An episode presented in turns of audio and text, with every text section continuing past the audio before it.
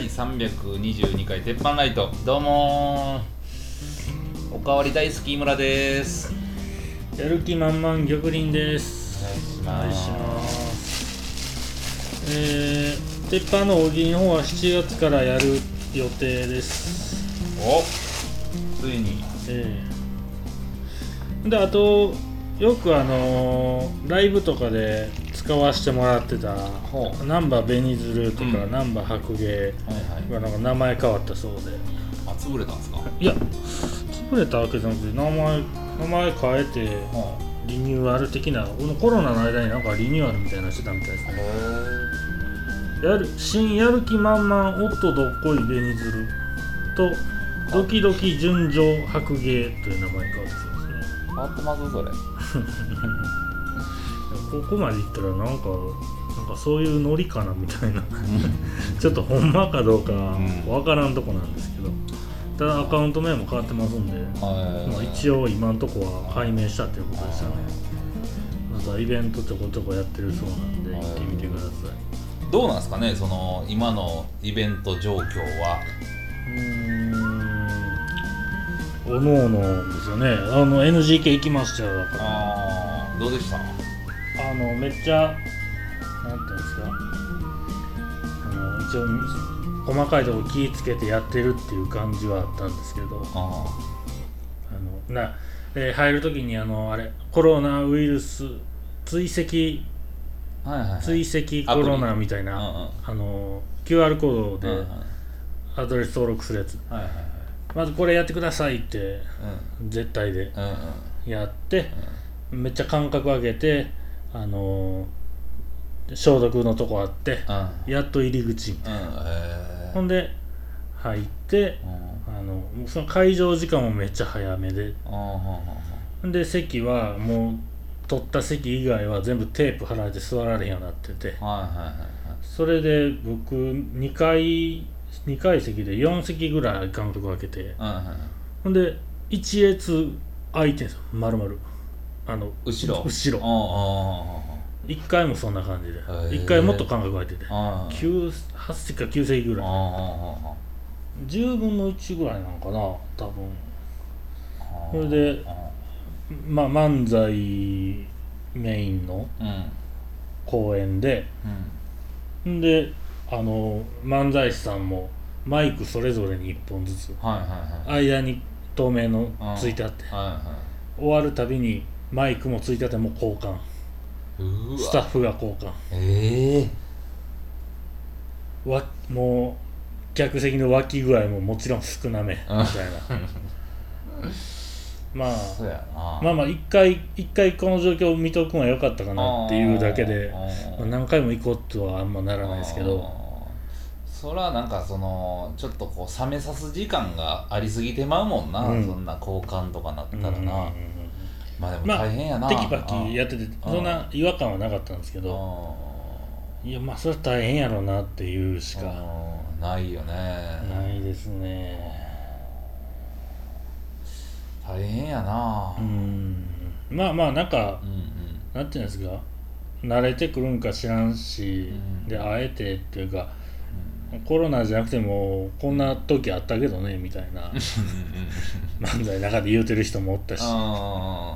まあ僕らは分かるけど、そんな NGK に見に来はる人でこんなんなんやってなれへんけど、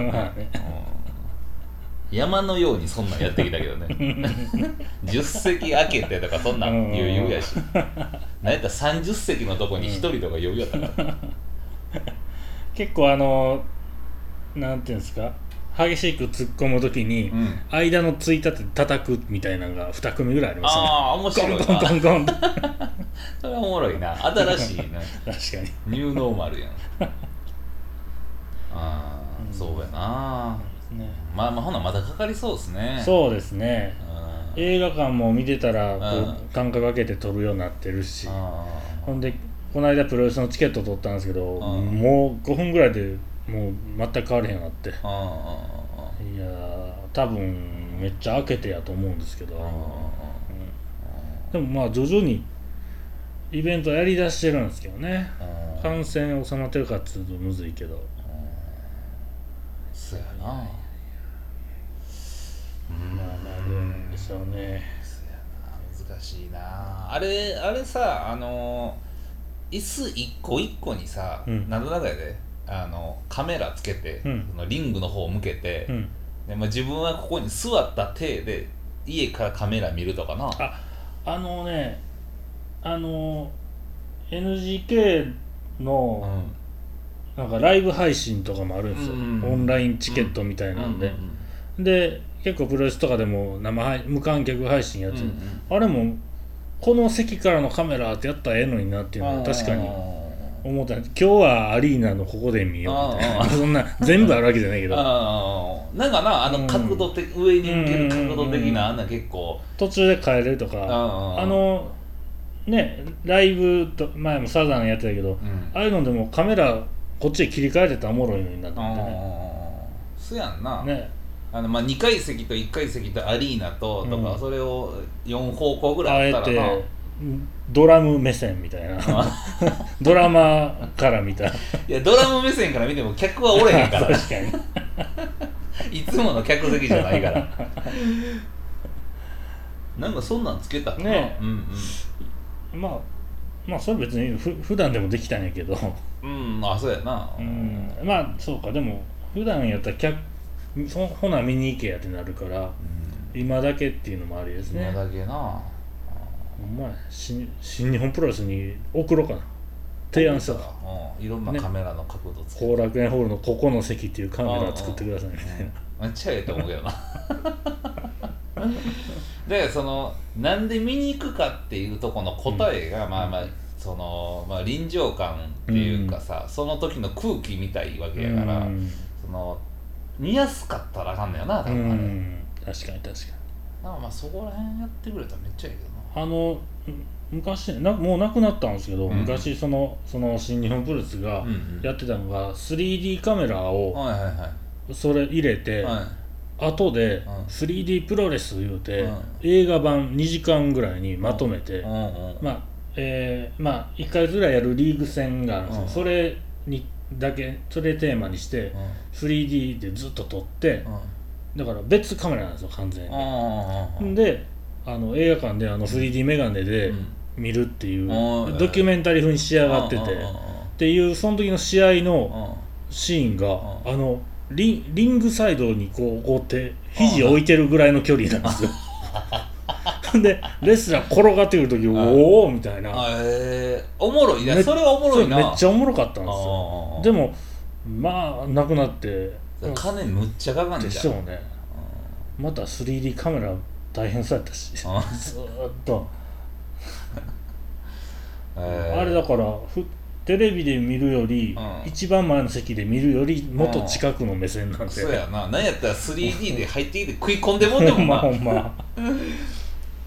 あそれやん。あれおもろかったんですよね。でもそういうことやよな多分、うん、へえ。まあそれなんか今ほど人気出る前やったんで、うん、微妙な時期やったんであれですけど。そうかまあでも、うん、ね、このままだとちょっとぐらい感染増えても休まずいきそうな感じはしてますけどね。休まずいきそう、もう一回イベント休むとかなさそうじゃないですか。ああそれはな、ね、ないんちゃうかな、まあね、もうでももうそろそろさ、もうこのあれがさ、うん、なんか免疫じゃなくて薬ができたら、まあなって思ってるやん、みんな。確かに。なんかもうあとちょっとやろ。ワクチンの治験を開始って今日出てましたね。なんか早くて秋ぐらいじゃないですか、なんて。うん、なんかもうな。うん。どう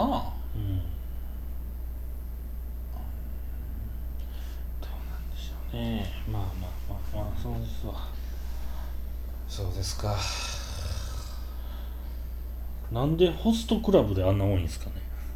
てかホストクラブそんな早い行きたいんやと思って。何が感染めっちゃ今日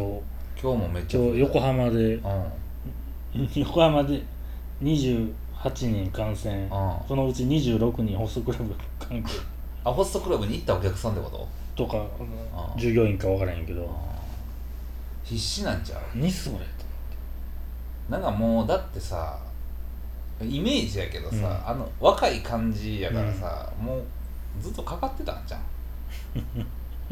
で、なんかそのホストクラブ行ったら、うん、実はその検査あるからってなったらかかってたみたいな。じゃあ、あ、そうか、こういうホストクラブもしかしたらずっと営業もしてて、あ、パスし合ってたのかもしれないですね、ウイルスを。ああ、そうかもしれへんな、うん、1週間ごとに受けて治って受けて治ってみたいなまあでもね、そんなとこ一番最後と思ってるけど ねなんか解禁ってほんまね、ちょっと申し訳ないですけど、うん、このキャバクラとかホスト系の人らの、うん、いやもうこれやもう仕事できへんと、うん、1000も入ってきませんわみたいな、うん、こんなんやってられませんわみたいな感じの聞いてたら、うんうん、いやいやって思いませんいや言うたらその先どんだけ普段ぼっとんねんとか思いませんいやぼってるんじゃないけどなぼってるんじゃないねんけど、これが現実やでって説教したい。そううん。それはやっぱ楽しい空間を売るっていうのに長けてはると思うねんけど、まあだから今そんなこと言うちゃうと自分の職業って何やったんって聞きたなるよね。まあね。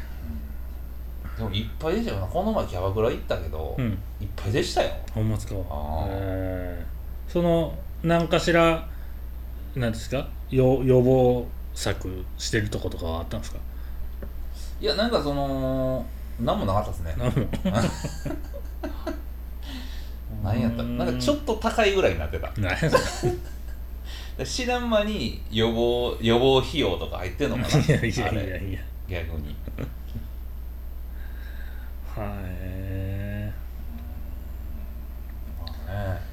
まあ潰れてまあいい。いらんもんね。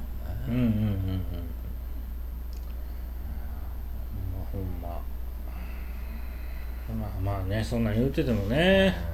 まあね、なんかほんまのコロナの知識をもうそろそろ教えてほしいよな。確かにマスクつけてへんかったらうつんのかうつらへんのかはっきりしてほしいし、なんであのフェリーの中でみんな感染したんかも教えてほしいよね。確かにあのフェリーの時ってだってもうトイレからうつるとか言われてましたもんね。そうなんや、いやトイレだから、もう便から空気へ出てるみたいな話が出とって、湯気でうつるってこと。そうなったらもうトイレなんてこの管でつながっとるという分からんですけど、結局これはなかったとか言ってくれたらね、まだいいんですけどね。もうそろそろなんかちゃんとしてなんかコロナ博士みたいなのが出てくれてもよくないなんかなんていうか感染症に強いなんか教授とかむっちゃ出てくるコロナ分かってしもうたみたいなやつ。もう世界で唯一その人だけ分かってるなんかどっかの孤島に住んでるなんか主人公が探しに行くんでしょ探しに行くねんけど、なんかもう人が嫌いで最初何回かミスして会ってくれへんみたいなとこから始まってやっぱりただなんかそいつも実は体悪くてでもだからみたいな。いや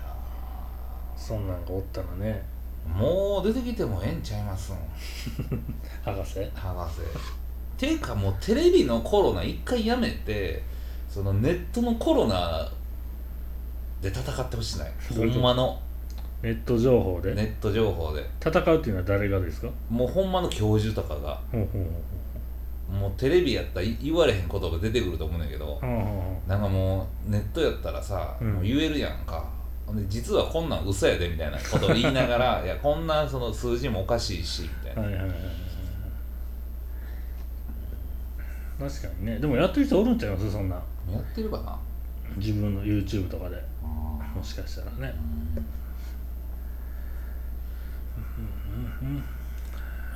まあしゃあないですわ。まあね、どうですか、ほんで、えらいもう梅雨ですけど。梅雨ね、まあ別にその なんちゃないんですよね、梅雨やからって、うんうんうん、ただまあゴルフ行くのにキャンセルが増えるっていうだけなんですけど、あ、その僕は雨そんな嫌いじゃなくて、うん、車の免許取ってから雨めっちゃ好きで、うん、なんか雨降ってる時の運転めっちゃ好きなんですよ。ほう、だから珍しいんですか。いや、なんか絶対、うん、そのなんていうのかな、まあないっすね、こんな空間、うん、まあでも下流感みたいに なりません。ああ、もう結構な雨、結構な雨、はいはいはい、雨で車であの時の視界の悪さが嫌いなんですけどまあでもみんな視界悪いから、うん、なんつうんだなみんな 気ぃつけるやんか、だからまあ結構安全なんよねまあ確かにね、ああ、かゆかみたいなのが好きって思ったなんかこう、なんていうの、何も泳いでへんし、排水口から水ブッシュ吹き上がるぐらいの女めっちゃいいんだけどな。いやいやいや、あれリアルに漫画みたいに水たまりバッシャーなる時あるじゃないですか、車で、うんうんうんうん、あの時もう絶望ですよね。もうズボン半分ぐらい濡れたことありますわ。かけられてってこと、かけられて、まあなあ、雨の日外っていうのは、うん、まあ俺はあんま好きじゃないけどそりゃそうや車はもうめちゃくちゃ便利やん。まあまあね、便利さを余計に感じるっていうのがありますね。そうそう、めちゃくちゃええやん。もう今なんかそんなま、都会でもさ、うん、市内でもビューっては、うん、ここやったら立中から下潜ったら、うん、雨濡れんといけるみたいなところ結構ありませんやんか、うんうん、そんなんしたらもう濡れへんで暑い日もね、車はええな思いますからね。あ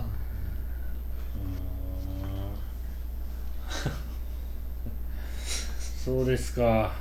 そうですわ。なんかありましたかね。なんかあったかな。いや、メキシコ料理食べに行きましたわ。ほうほう。堀江に、うん、なんか昔からあったんか今あってきたんか知らんけど、うんうん、メキシコ人がやってるメキシコ料理。ほうほうほう。メキシコ料理食べたことあります？メキシコ料理はないな。ずっと食えるずっと食える？あっさりってこと？あっさりでもある。有名なメニュー1個言ってください、うん、タコスとかですか？タコス的なやつ。俺あれタコスって言ってなかったと思うんだけど。あ、そうなんですか。なんかナンみたいな生地に、はいはいはいはい、なんかこうなんか入ってるやつ。ブリトーとかでしょ。めっちゃ知ってるやん。いや、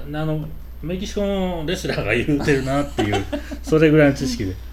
食ったことはないですけど。そうそうそう。じゃめちゃくちゃ美味しい。なんかほんで最後になんか鶏のスープみたいなのとか、うん、めっちゃ和食みたい。ほうほうほう。ああ。めちゃくちゃ美味しい。むっちゃ食うだもんな。なんかその香辛料的なみたいな、なんか味濃いんかなっていう、なんとなく思うんですけど。それ途中はめっちゃ濃かったで、ずっと。チョリソーとかもですか？あ、メキシコ料理一回天満にありますわ。あ、メキシコ料理。そう、牧国ってあるでしょ。墨の国って書くでしょ、メキシコ確か。あ、そうなの。牧国料理、うん、牧国回転料理みたいな。店ありますよ。回転料理なんや。回転が何の意味なのか分からんすけどあ、梅田でも行ったことあるわ、それ。あれメキシコや。鳥食いましたわ。あ、鳥めっちゃうまない。タコスやわ、言ってない。それあ、何店舗かあるんですよ。牧国回転鳥料理、天満、梅田のルクア、福島、天満、うん堀江はまたちゃうんですね。堀江はサボテンって店。へえ。あ、なんかあれですよね、北京ダックやないけど、なんか包んで食うみたいな。そうそうそうそうそうそう。この包んで食うやつ、うん、まあ3口ぐらい食べれんねんけど、うんうん、ピザよりかちっちゃいからさ、うんうん、いっぱいいけんねん。うん、いろんな種類とか味もそうそうそうそう、はい、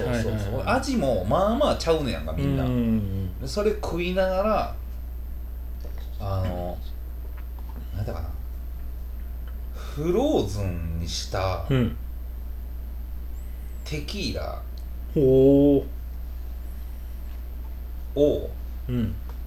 なんかストロベリーとかマンゴーとかの味付けしたやつ、うん飲んでたやんずっと、うんうんうん、テキーラフローズンにしてなんかフローズンテキーラフローズンなんかそんなんやねんけど、うんうんうん、それデキャンターこんなぐらいの多分あれ何ミリあれ650ぐらいのデキャンター満タン入れてもらって、うん、そのドロドロのやつ、うん、ほんでこれ作ったの余ってるからってそのショットにみんな満タン入れてくれて、うん、それ持ってきてくれて、うん、でそれ3本いったんやんか、うんでもめちゃくちゃ美味しくて、そのめちゃ後で回ってきたよね。いやそれがなんか、うん、その意外とガクン来るかなと思ってんけど、うんうん、全然大丈夫次の日も。ほんでなんかそのストロベリーとかマンゴー、うん、ストロベリーマンゴーライムって言ったんやけど、うんうんうん、ライムが一番、まあ、酸っぱくてさ、うん、なんかこう飲みやすそうやん。まあ、テキーラの時もね。そうそうそう。うん、ただストロベリーとマンゴーが、うんまあメキシカンに合うねん。めちゃくちゃ美味しかった。へえ。その酒は聞いたことないな。いやめちゃくちゃ良かったで。へえ。ほんでなんか何やの三角のお菓子みたいなのあるやん。ドンタコスみたいな。ああ、何やったっけ。タコスではないですよそれは。それタコスか。何やったっけ。なんかありますね。三角のやつね。あれ何やったっけ。あ、これちゃん、これ乗ってるこれじゃない。あ、それ何やったっけ。それ何やったかな思って。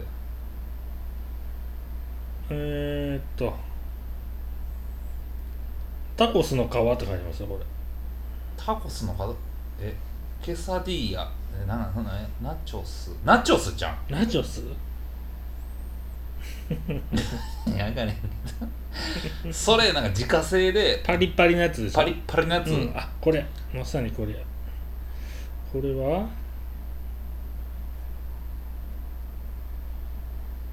お通しのコーンチップ。じゃあコーンチップそれめちゃくちゃうまかったけどな。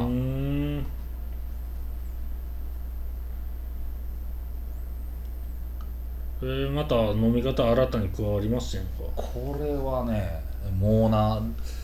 6時15分がなんかから開店やねんけど、うん、予約取って行ったら、うん、6時23分ぐらいにはもう満席、うん、結構でかいで。あ、そうなんですか。箱的にめちゃうまかったわ。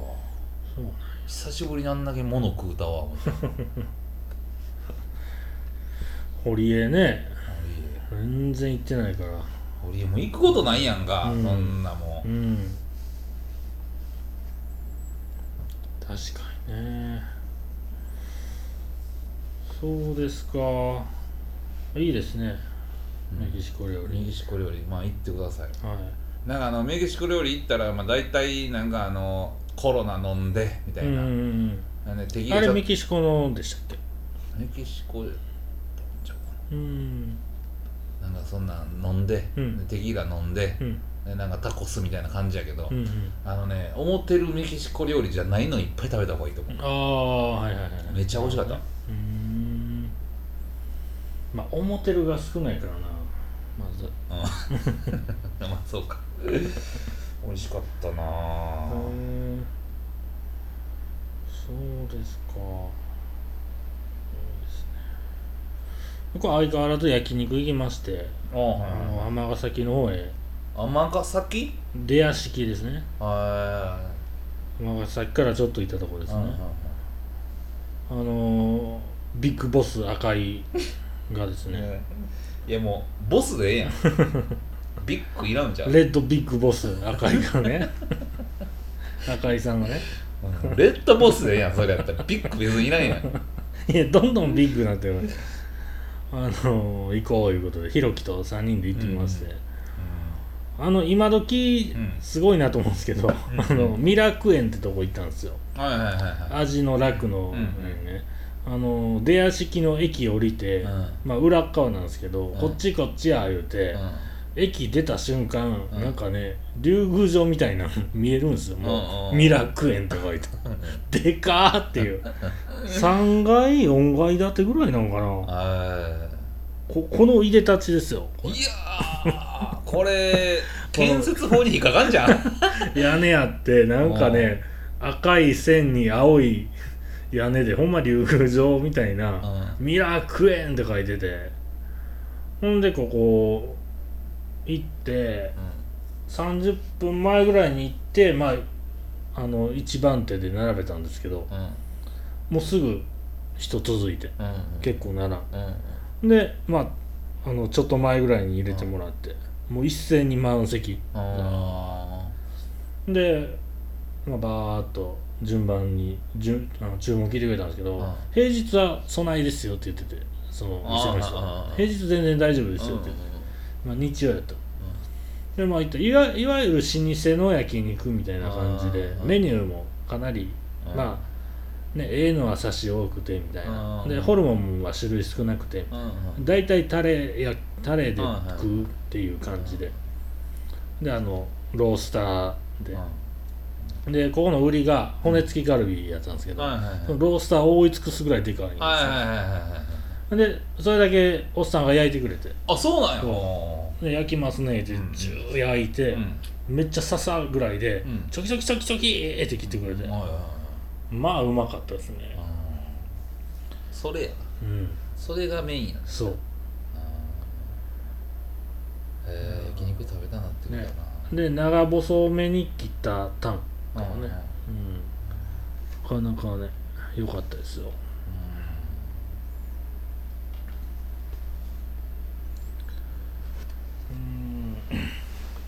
まあミラクル行ってください。行ってみたいね。ちょっともう赤井さんが止まらんというかね、冷麺5回って、もう結構肉も食ってたんですよ、締めよか言うて、もう冷麺結構焼肉の冷麺って量多いじゃないですか、台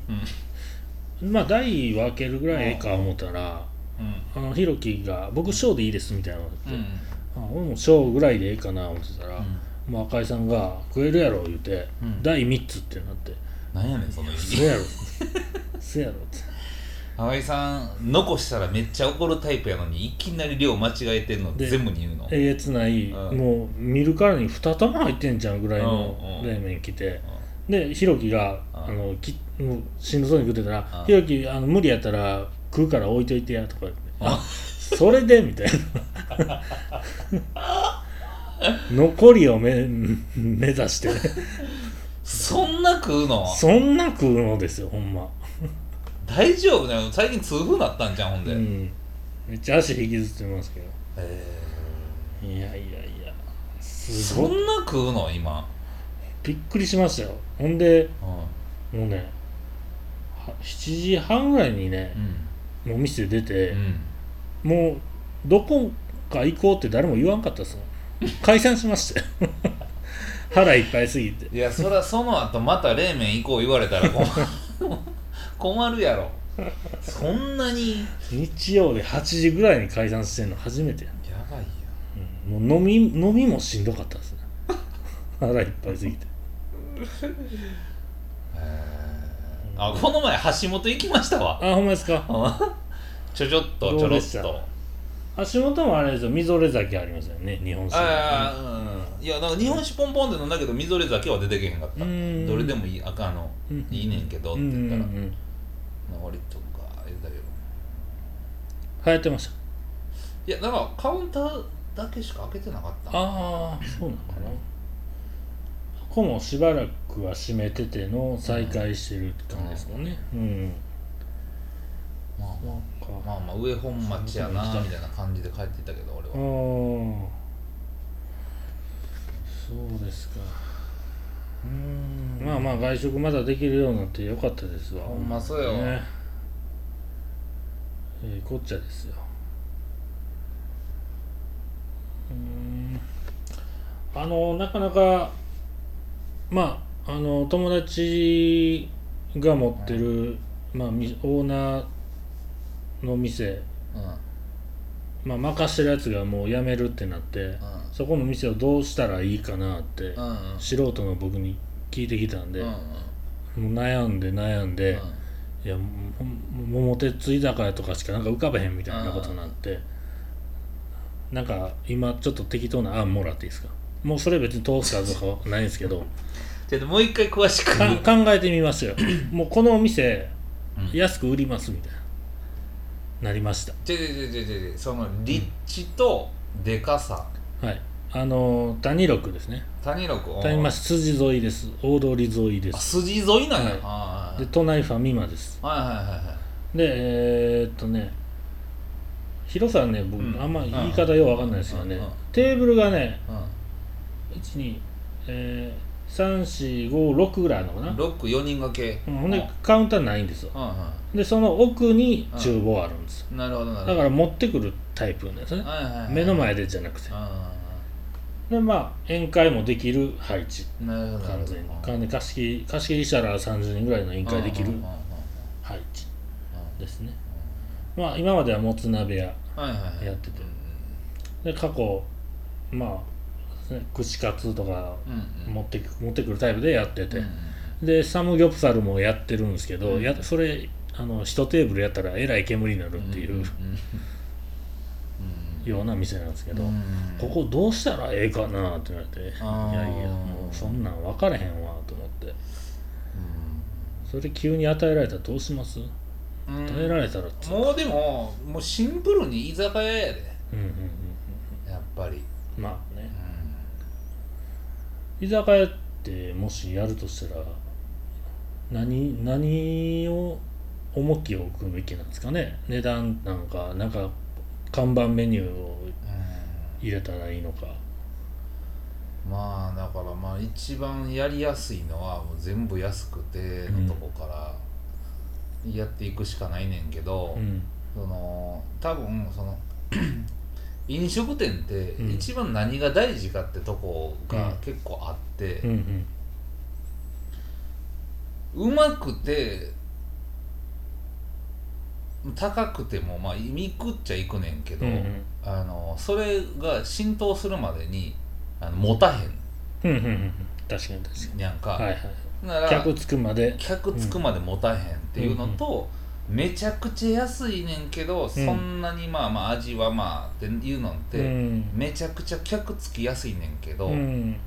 もっと安いとこ出たら潰れるっていうのが、はいはいはい、こう徐々にギューって上がっていくねんけど、うん、難しいのは、うん、どっちかによっても無理なんやから、うん、やる人がどの方が得意なんかのとこやるな、はいはい、確かにね。ってなったら、うん、まあそこそこ貯金あんねやったらちゃんとした値段で、まあうん、行くのか、うんうん、でも安くてなんかもう安いだけしかなびけへんやつをなんかちょって転がすんか、うん、どっちかをまず決めた方がいいと思う、うん、居酒屋、まあ、何の飯屋やんねんもな、うん、まあまあ、ね、うん、まあそこをうろうろする人に合わすっていうのもまずいや合わさんでいいと思うよ、うんうん誰を狙うかと、ね、そう、うん、例えばまあ、6席やったっけ、まあ6テーブルのとこにまあ、厨房奥やからさ、うん、6テーブルに例えばね着物着たおかみが運んできたら、うん、全然入って、うんまあ、1人、まあ、6000円ぐらいの居酒屋でもいいわけよ、うん、はいはいはい、はい、でもおかみじゃないのでバイトの女が出てきたら、うん、それはまあ1人1500円の居酒屋になってしまうっていう、うん、だからそこでなんかこうどんな方向でも変えれると思うんだよ、うんうんうん、自分がやりたいのはどこなんかがまず大事や な今それ機会と思ったら、うん、ほんまに一通路なんですよ、うんうん、その店、うん、長細で、うん、もうそこの通るのおかみおもろいなと思って、そうそれめっちゃ映えると思う。誰が注文してもおかみ通るんでしょ。そうおかみがさばくってなったら別に、うん、まだこうな桃鉄居酒屋とかって、うん、プラスアルファ何かが欲しいわけやんか、うん、とりあえず変化球投げて、うん、じゃなくておかみっていうまあ、うん、俺の中では変化球やねんけど、はいはい、普通やったらあおかみおんねやってなる、変化球ではない、結構ストレート気味やんか、でちゃうねん。まだそれでめっちゃ安い生ビール250円やったらめっちゃ流行るかもしれへんし、そのなんていうかな、こう、まあ、時代性と普遍性やからイノベーションを起こすのって、だからもう時代性っていうのはまあ値段の価格破壊やんか、まあ、どっちにしろな、ホリエモンのやってるラーメン1万円のとこなんか即完売するし、立ち食い焼肉がまあ5000円、1人前5000円でもすぐ完売するわけよ、そういう値段のその叩き合いなんかめっちゃ安いんかでも全然変わってくるし、ってなったらその値段のそのイノベーションするには、まあ、時代性っていうのはどっちに値段振っててもよくて、なんかその普遍性っていうのを、実はその昔のやってた居酒屋さんってどうやったんやっていうのが融合したら爆発するよね。おかみと安いとか、おかみがメキシコ料理持ってくるとか、まあ全然そんなんでもいいと思うでその着物何でできてますの、いやタコスよぐらい言ってくれたら全然大丈夫やと思うそれキャラクターいるわ人材がめっちゃ大事。塚おるやん、塚。いやいや万能すぎるでしょ塚にだからその着物着さして、でもおもろいと思うけど、だからバイト乗りやねんけど、着物着てるみたいな、なんで安いみたいなどうなんですかね。まあいけると思うけどまあ場所は悪くはないからね、なかなか大変ですよね、店持ってる人はね。大変やな、次何しようと考えなあかんからね。じゃあ今週はここら辺で玉林のためになるニュースいってみよう。シンプルなちょっといきますねもう時期的なことでね、なんだ別にいつもシンプルやで蚊がそろそろ出てきましたが、飛びますね。最近話題にもなってたんですけど、YouTube で蚊を寄せる音みたいなのあったの知ってます？蚊がもうその音源に向かって来るっていう音があるんですよ。蚊音で知られてすぐ出てくるんですけど、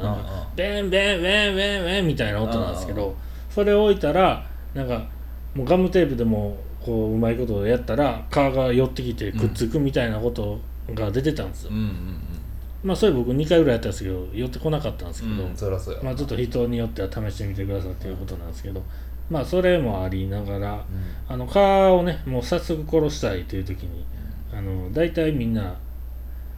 パンってやる場合ね、横向きにパンってしがちですけど、縦にやってくださいっていう。蚊は逃げるとき縦に動くのが多い。なるほど。で上下のパンですね、普通の拍手の横からのパンじゃなくて上下のパン、それでぜひねこの夏蚊と戦ってください。こんだけ時代進んでんのにさ、寄ってくる音を見つけ出して寄らせへん音をもっとこう研究してほしくない？いや音はずっとあるから蚊なんでしょ、そんなんずっと鳴らしても。いやその低周波みたい なんかあれや自分には聞こえへんみたいなね、犬がずっとキョロキョロしてるみたいな、モスキーとそんな、それかまあ匂い、まあその蚊取り線香あれ何年使うんよって話だね。確かにね、今年も蚊取り線香買ってるやんみたいな、あれもなんかその匂いで人があーええー、なーみたいなそっちになってますもんね。なんか季節感じるなみたいな。いや、あれようやけどしたもん子供の時、熱ってしたわ。いつもなんかおばあちゃん怒られたもんこんな子供の近く置いたらあかんでって言ってそういうのやってんのかで、窓とかにこうかけとく、蚊入ってけへんようにするみたいなのあるじゃないですか、あんなもんとっくに忘れてますもんね去年のかけてますもんかけてる。しかも何用か忘れてるし、蚊用なんかハエ用なんかなんか